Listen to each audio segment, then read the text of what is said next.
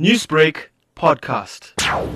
It is always a very interesting event that's hosted by the Institute, and this year specifically it will be very interested because our theme this year is the reduce your waste footprint and reduce your waste footprint by implementing the waste hierarchy. The waste hierarchy is literally a system where you actually talk about most preferable to least preferable through avoidance, reduce, recycle, reuse, recover, treat, and dispose. The conference will be held basically, and those topics will be discussed over a period of three days. What is expected to be the main focus at this year's conference? South Africa is currently in a waste crisis. You know, we're running out of landfill airspace, you know, disposal space, and we as South Africans really need to focus on basically implementing this waste hierarchy, which through the, the processes of avoidance, reduce, recycle, and the least preferable option, dispose. You know, so our focus will be predominantly that. We have seen a number of companies that have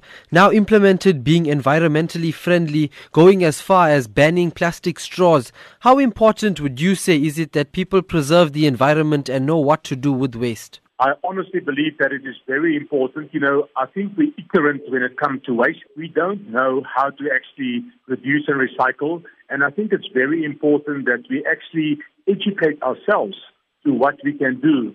You know, local authorities at this point in time are there collecting your black bag from the street. But I think it's our responsibility as residents to basically move up the waste stream, you know, where we actually can reduce and recover and reduce our footprint that actually goes to landfills. What are some of the tips that you would give to someone who would want to know how to differently dispose of different types of waste? Obviously, there is a lot of uh, platforms, electronic platforms, where you can go and actually research I know that the South Africa Plastics South Africa, Plastics SA, as we know it, have a very informative website, as well as the Institute of Waste Management South Africa have a very informative website where you can actually can go and actually do some research on this, you know, and so more.